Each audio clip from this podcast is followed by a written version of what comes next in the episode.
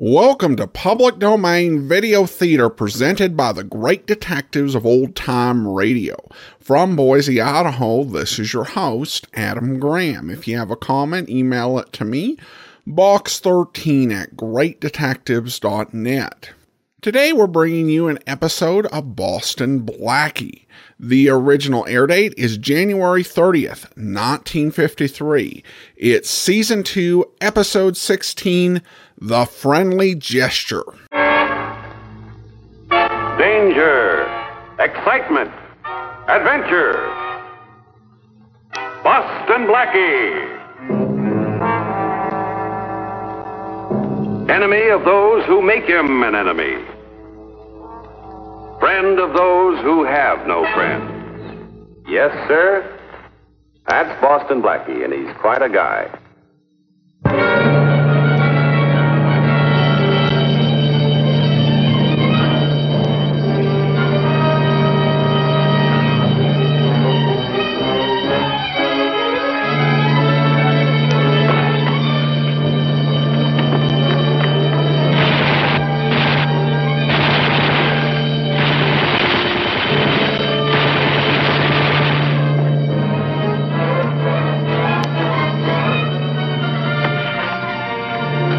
Dave, I made it. Let's get out of here.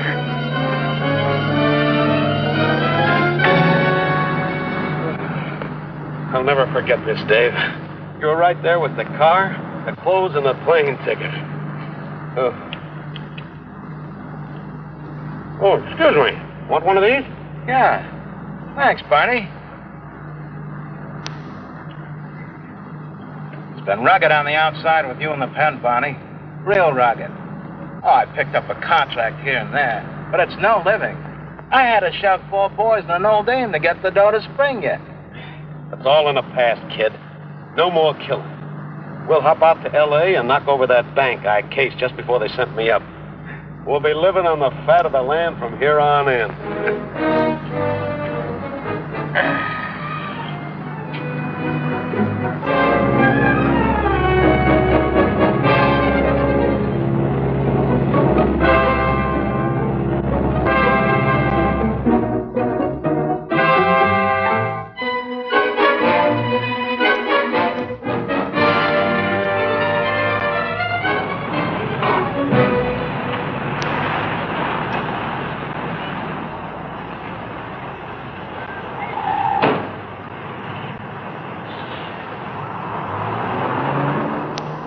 Blackie. Hiya, Jim. How's the boy? Fine. Bank still giving away money on these things? I guess so.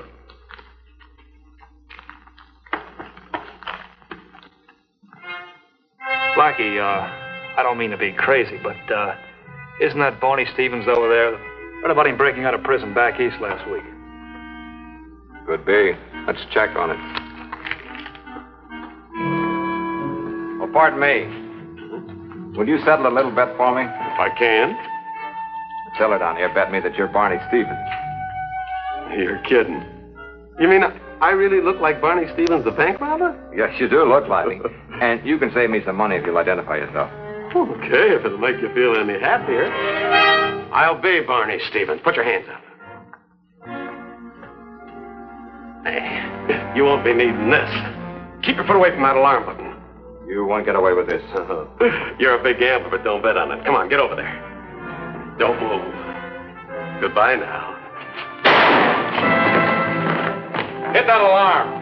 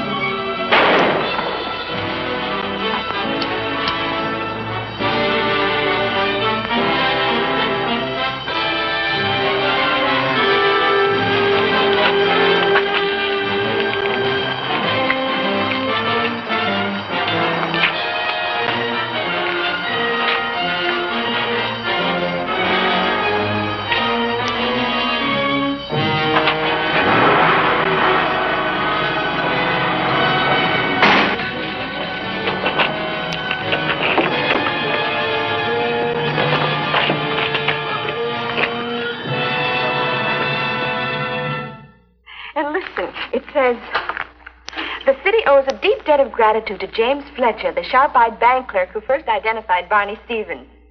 Oh, I can hardly wait for Jim to get home and tell me all about it. Thanks, Mary. I'll tell Jim what Blackie said.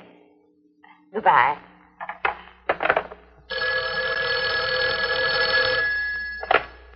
Hello?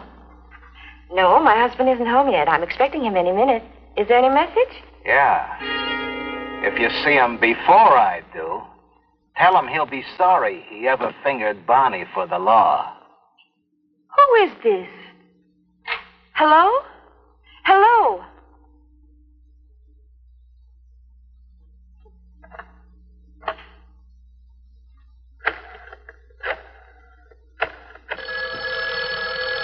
There it goes again. Mary, tell him we're just about to eat. Hello? Oh, hello, Laura. Of course it's all right to call again. What?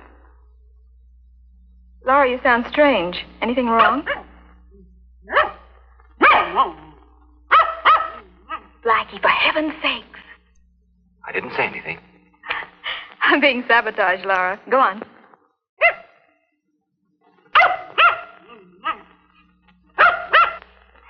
Gentlemen, I'm trying to talk on the phone. And that goes for you, too, Whitey. Well, at least... Yes, Laura? Whitey's eating. Patience, mm-hmm. Faraday. This is only the second time around for Laura. And if I know our Mary, this conversation can't go on for over an hour. Mm-hmm. Mm-hmm. Well, uh, Blackie's right here. I'll ask him, Laura. Goodbye. And don't worry, dear. Laura had a threatening phone call. Someone said Jim would be sorry he recognized Barney Stevens. Ah, I was afraid of that. Jim's boss. Had to give him the hero treatment. You know, press conferences, the whole works. Well, Stevens has some trigger-happy pals. And from the papers, it looks like Fletcher took Stevens single-handed. Yeah. I think we'd better get over there. Good. I told Laura we would. Well, the roast will be good cold. Well, come on. We're all taking a rain check on dinner. Come on. Come on.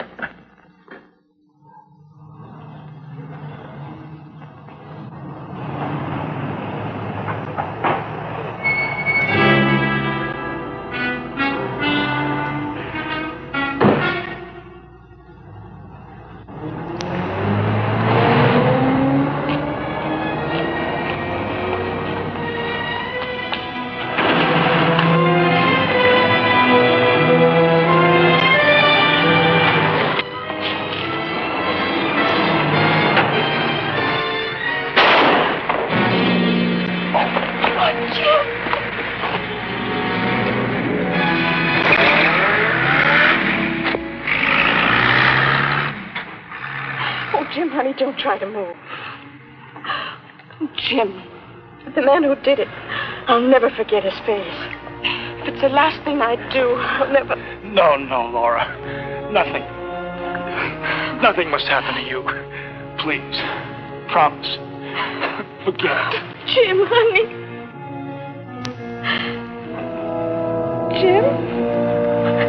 Jim? Jim? Jim? I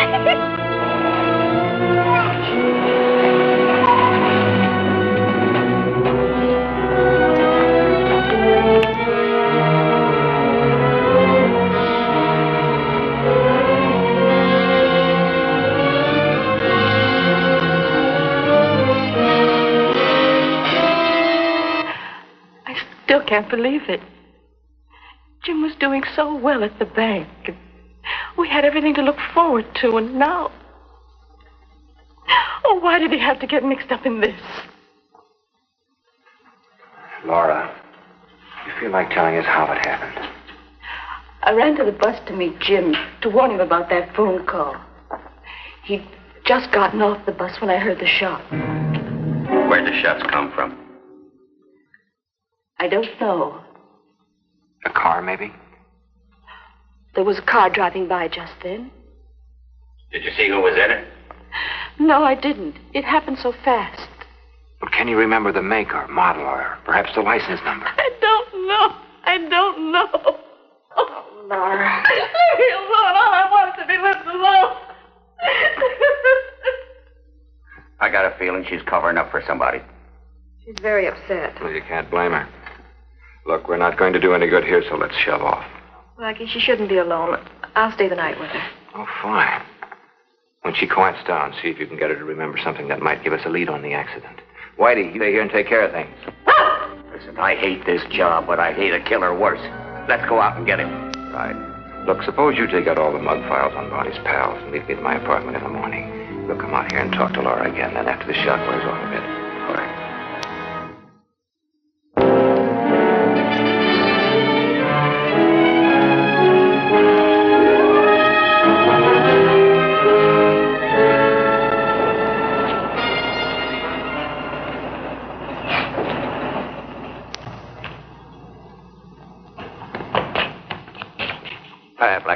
Morning, Inspector. What happened to you? You look like you've been pulled through a ringer. Yeah. This morning, a committee phoned the mayor. The mayor phoned the chief. You get the picture? Yeah, I'm afraid I do. Any leads? Well, nothing you can hang your hat on. I put out a reader on everybody that talked to Stevens. Picked up a couple of them, and their alibis that make you weak.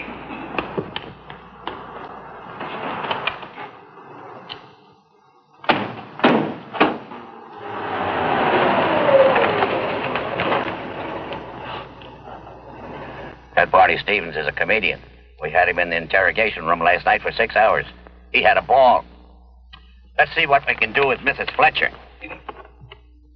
Have another cup, Laura. Thanks, Mary. I can't tell you what it's meant to have you here. Otherwise, I don't know how I'd have gotten through the night alone. Oh, Laura, you're never alone. There are people all around you who could help you. If you're holding something back, I know what I'm doing. That must be Blackie.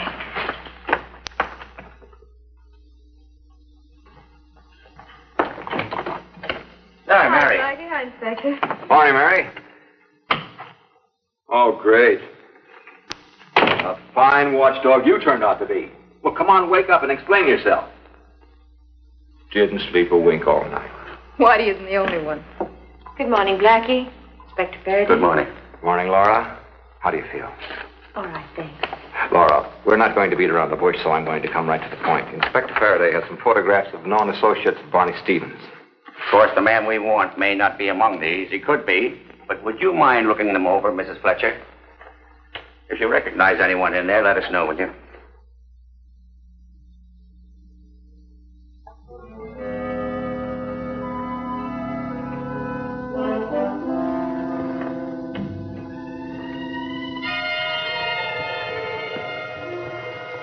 There's one thing I want to make clear, Missus Fletcher. If you do identify the man who shot your husband, you'll have police protection until we apprehend the killer. You have nothing to fear. I'm sorry, Inspector. I told you I didn't recognize the man who shot my husband. Excuse me? Sure. No? You're playing it real smart, lady. Keep it that way and you keep breathing. You know what happens to squealers.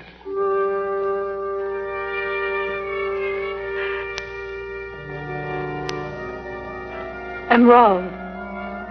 Very wrong. I'm ready to identify the man who shot my husband. You already have, Laura.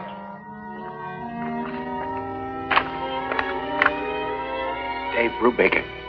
This gets us off the ground. I'm going to take this downtown.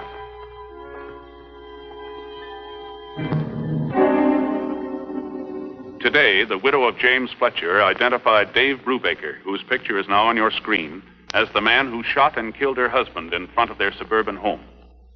In the past, Brubaker has been arrested in connection with a number of underworld killings, but has always managed to escape conviction. Police know him as an extremely dangerous customer.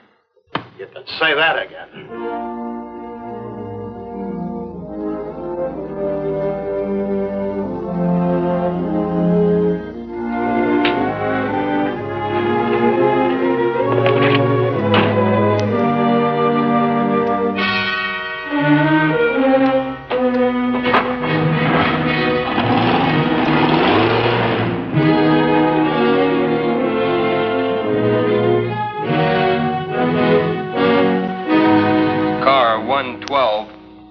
Mosher and Vernon, a six oh five.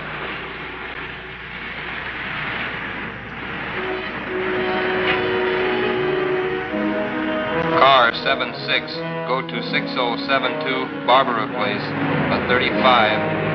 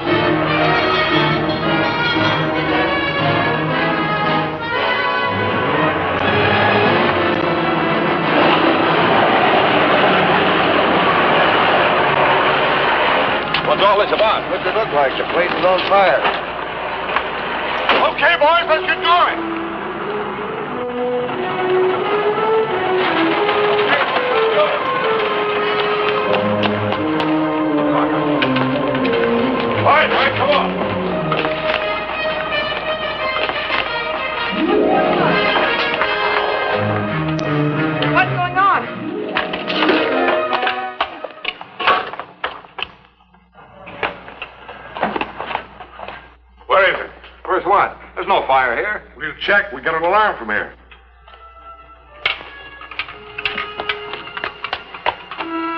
Slim, take the kitchen. The rest of you boys take the back of the house.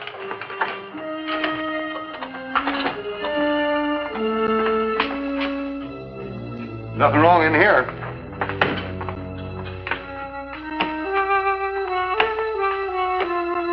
I tell you, you're wrong. There's no fire here. The man said sixteen thirty-seven. What man? Well, the man that turned in the alarm. Turn on the... What'd he look like? Just an ordinary sort of a guy. How about the kitchen, Slim? Everything's all right in there. How about the back of the house? Not a thing wrong, Chief. Well, it looks like you were right. Some people think a false alarm is a big joke. Come on, boys.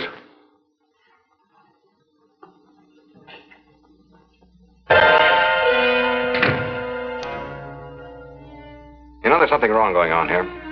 I don't buy that false alarm story. It's too pat. I'm going to have a look around.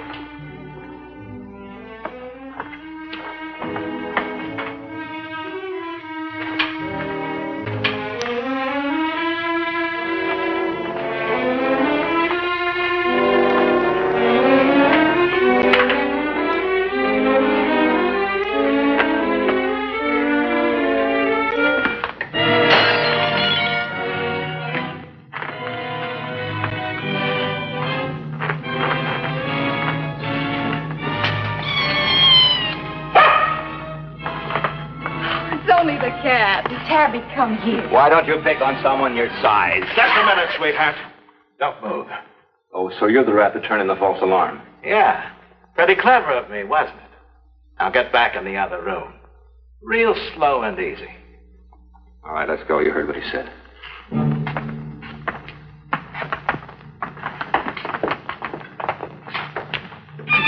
Blackie, this man says... Forget what he said. Brubaker. Hold it, Collins. Yeah, everybody hold it. I don't want to kill her here. But I will if I have to. Come on. Now, don't anybody follow me. Understand?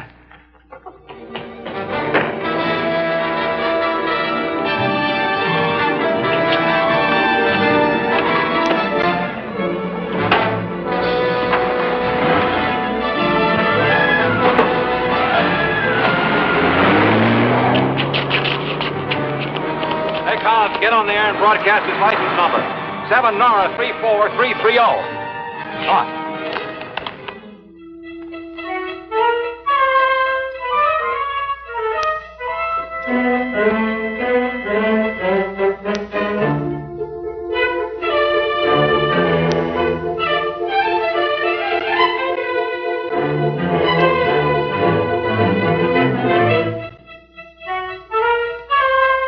Attention, all cars. Be on the lookout for gray and green hardtop, license number seven Nora three four three three oh. Last seen heading south from vicinity of Westland and Appian Way. Repeat.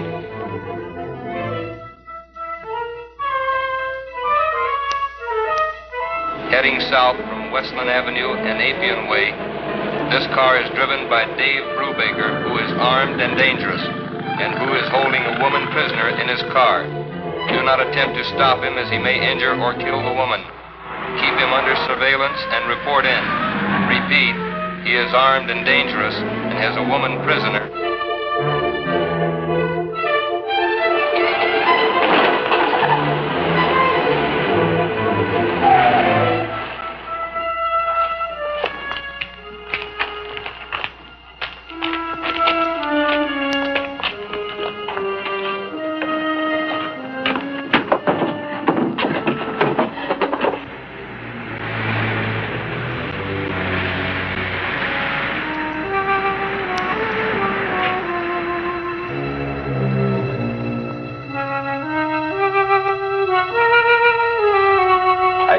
Shot you when I got your old man, but I thought maybe you'd take the hint. Keep your mouth shut. I hate to kill a dame. Then why did you bring me here? I had to get out of the house, baby. Past the cops. So now we'll just square up our account. Your husband put his finger on my best pal. You know what he got. You put the finger on me. Okay. Now it's your turn, sweetie.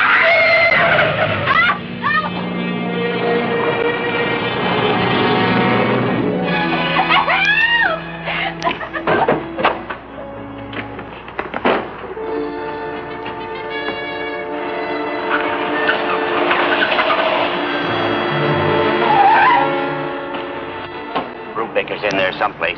A prowl car traced him this far. I told the boys not to move until we got here. I'm taking no chances with that girl's life. Mary, you stay here. Why do you see that she does? Here, use this if you have to. You can't get out. I got every exit blocked. Good.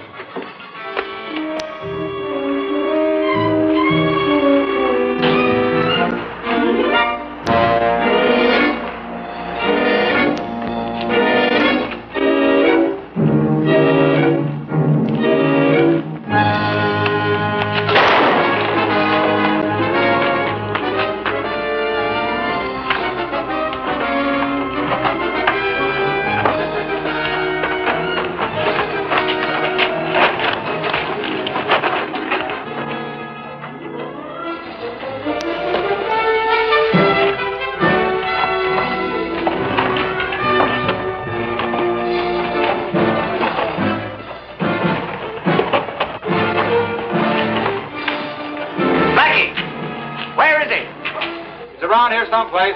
Watch yourself.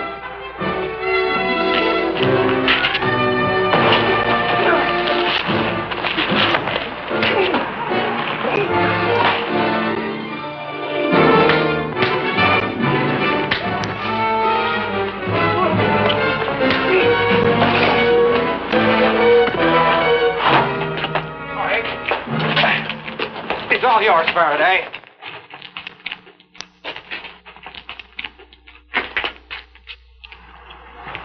Whitey, I thought I told you to stay here and see that Mary didn't leave.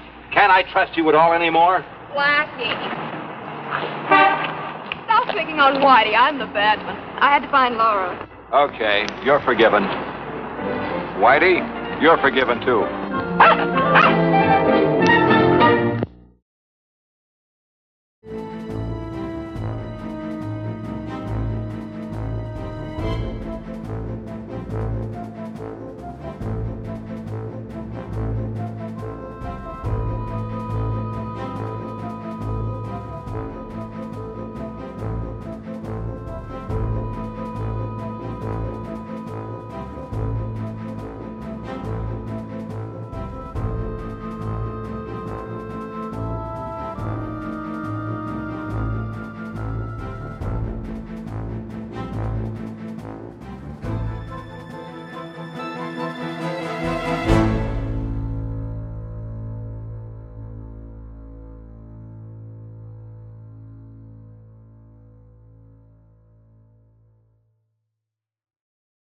Welcome back.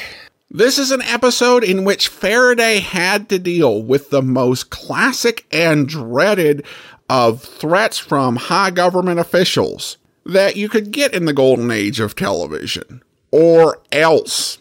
Or else has fallen out of fashion in entertainment and certainly in everyday life, if it ever was in fashion. There are just too many smart alecks who will ask you, or else what? In my opinion, this is probably the weakest episode of Boston Blackie that we played. And I guess if this were a different type of show, I could spend, you know, twenty or thirty minutes breaking down every little uh, nitpick. But that's not really the, the type of thing I do. There are just so many illogical issues in this uh, script. I think it's best encapsulated in the scene where Brubaker has Laura and says that he had not killed her when he first had the chance because he hated killing women. And then she asked why he had dragged her to his trailer to kill her, if that was the case. And he responded that he needed to get out of the house and needed a hostage. But the only reason he was in the house was to take her. So that scene doesn't make sense. And it's not alone in this particular story. When you come across an episode like this, it can be helpful to remember what the challenges were in the golden age of television. In many ways, they were trying to live up to the expectations people had from radio, where you could easily make a season of thirty-nine to fifty-two episodes per season. And so you had many series that tried to put out thirty plus episodes per season, and not all of them were gems. In a way, it's remarkable that so many episodes did turn out well and were very well made, given the challenges and limitations that uh, the production team had to deal with. Even with the challenges of this episode, you can still enjoy getting a look at real nineteen fifties uh, location, because they did a lot of location shooting on the program. And you get to see a few scenes with a cute dog, so there's always that. All right, well, I hope you enjoyed today's episode more than I did. And that will do it for now. Join us back here next time for another episode of Public Domain Video Theater. In the meantime, send your comments to box thirteen at great detectives dot net. Follow us on Twitter at Radio Detectives and become one of our friends on Facebook, facebook dot com slash radio detectives. And if you like these videos, you can become one of our patrons at patreon dot com slash radio detectives. From Boise, Idaho, this is your host, Adam Graham, signing off.